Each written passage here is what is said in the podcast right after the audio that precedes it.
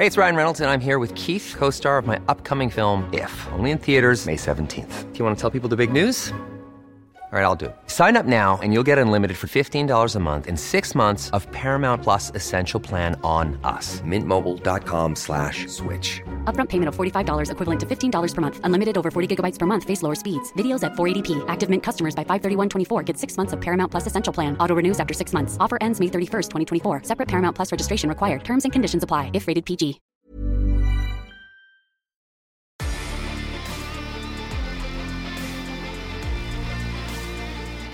Ja, vi är framme i den elfte december i våran lucköppningspodcast.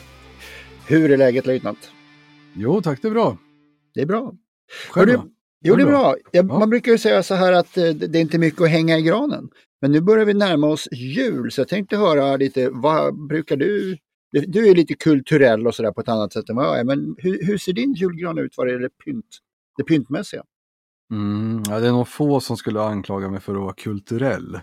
Men eh, jag ska försöka svara. Frågan var ju vad jag hänger i granen. Mm. Ska vi reda ut kulturell först?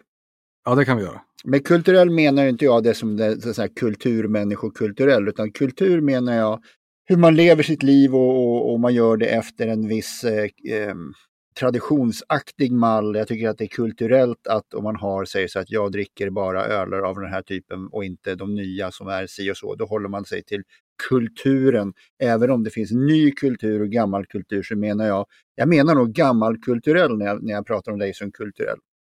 Är det traditionell som ska in på vågrätt fem? Ja, ja, bättre formulerat. Ja, ja, ja, men det, det köper jag. Mm. Ja, då, kommer, då, då kommer du inte bli så förvånad det, det, vad jag har i granen så att säga. Mm. Eh, det är nog traditionellt faktiskt. Utan, eh, ja, men det, det ska ju vara belysning, ja. Såklart.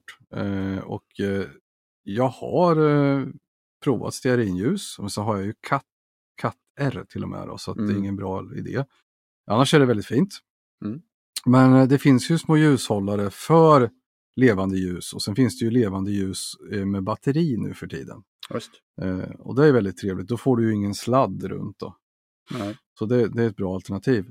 Eh, och eh, nej, men annars är det traditionellt. Någon glitterslinga, och då ska det ju vara silver. Eh, sen gärna eh, gammeldags kulor. Och då är krossbara. De... Krossbara. eh, De kan vara i plast, men helst sådana. Men det ska, då ska de ju vara röda, gröna, guldfärgade. Mm. Eh, möjligtvis någon blå. Och, och sen, lite frostad. Ja, det kan det vara. Och flaggor. Mm. Mm. Flaggor ska man ha i granen. Just.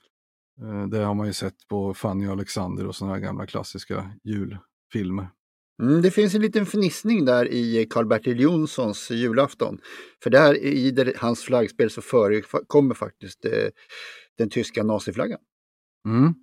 Ja, det, jag vet inte om de var, det kanske är kvar. Jag tänkte det är väl sånt de skulle kunna klippa bort, men det är ju ursprungsfilmen är ju så så att säga. Mm. Mm. Eh, jag såg även några original julkulor med eh, som var röda med vit ring, ja. Och sen den här symbolen på sig. Ja. Ja. Ja, men de de var väl duktiga på merchandise. Mm. Ja, när det begav sig. Men eh, nej, några sådana kulor har jag inte i min gran. Nej, och jag har, har ingen gran. Du har ingen, jag ska säga, nej. Vad har du i din gran? Jag, jag bor ju på fyrtio till fyrtiofem kvadrat, det går ju inte. Får vi in fyrtio granar där? Ja, jo, fast mitt lilla torp, det får ha sin traditionalism på ett annat sätt än vad julen tillåter riktigt. Det var en väldigt, väldigt liten gran, en rumsgran som det heter. Vi har nog haft en, en kvist eller något sånt där. Det duger. Ja. Mm. Apropå kvist, man kan ju vara på, på grön kvist, och rikedom är ju någonting som man egentligen uppskattar själv, vad det är som är rikedom, och jag misstänker att du tycker att det är ganska skönt att ha flera olika trevliga öler hemma. Men vad har du idag? Mm. Idag ska vi öppna lucka nummer elva då. Jajamän. Och det är ju söndag, och vän av ordning vet ju då att det kommer komma ett alkoholfritt alternativ. Mm. Och idag i lucka nummer elva så har jag en Slay Ride. Mm-hmm. Non-alkoholic. Slay Ride, non-alkoholic. En mellanmörk, mörk lager. Dunkel alltså. Eller och eller dunkel. Eh, trettiotre centiliters. Eh, alkoholfri som sagt. Ja, men det är en, eh, en alkoholfri julöl.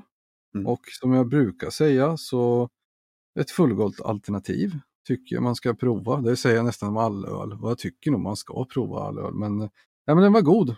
Mm. Eh, ingen riktig överraskning så, men eh, helt okej. Okay. Värd sina sjutton nittio eh, som alkoholfritt alternativ.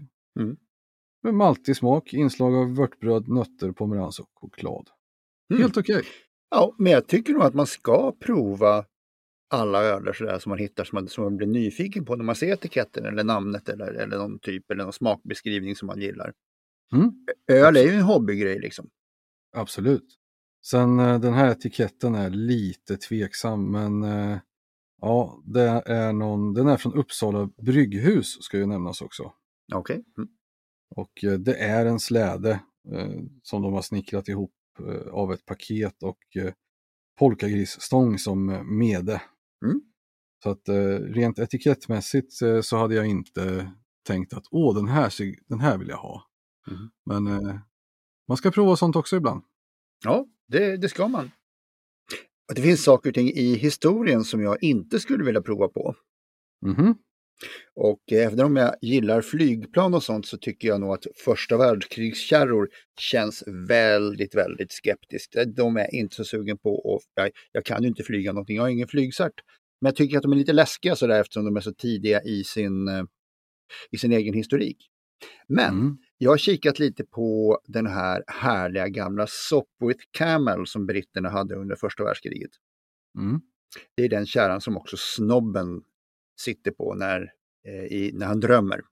Ja, just det. Och då Snobben, rätta mig om jag har fel nu, men den som han möter ofta, det är väl faktiskt eh, Manfred von Richthofen, alltså mm. Röde Baronen. Jajamän, jajamän. Då måste vi säga det, att om man inte lyssnat på det bonusavsnittet mm. som heter Röde Baron, eller Röde Baronen, så tycker jag man ska göra det. Det är ju en jätte... intressant historia om Manfred von Richthofen då, och även om, delvis om hans bror. Ja. Och deras bravader. Ja, just, absolut.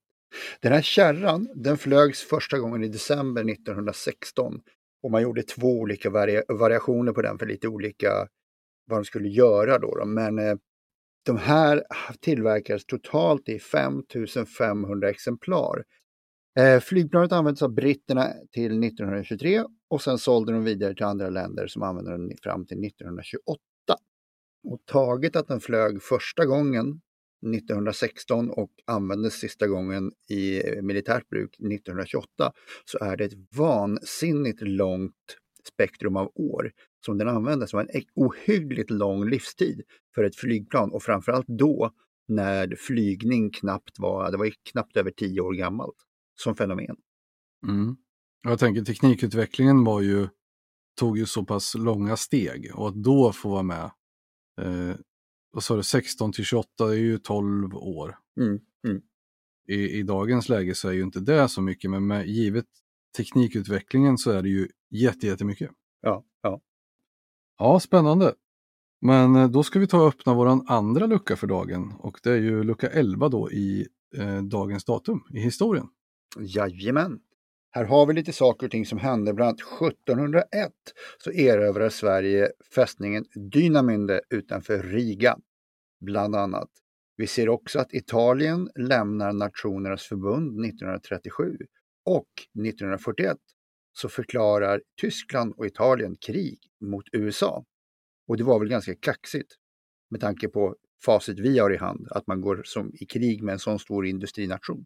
Det gick åt skogen. Mm. Mm. Det gjorde det av många olika anledningar. Ja. Bland annat logistik som jänkarna var fruktansvärt duktiga på. Och logistik, det är ju krigvinnaren. Så är det. Mm. Ja. Då har vi avverkat den elfte lite kvickt här och siktar in oss på den tolfte löjtnant, så syns vi vidare då istället. Jajamensan. Ny vecka, ny lucka. Ja, men då så löjtnant, då har vi den elfte idag, imorgon är den tolfte och då ses vi givetvis igen. Så till det säger jag tack för idag och hej hej! Hej då, hej då!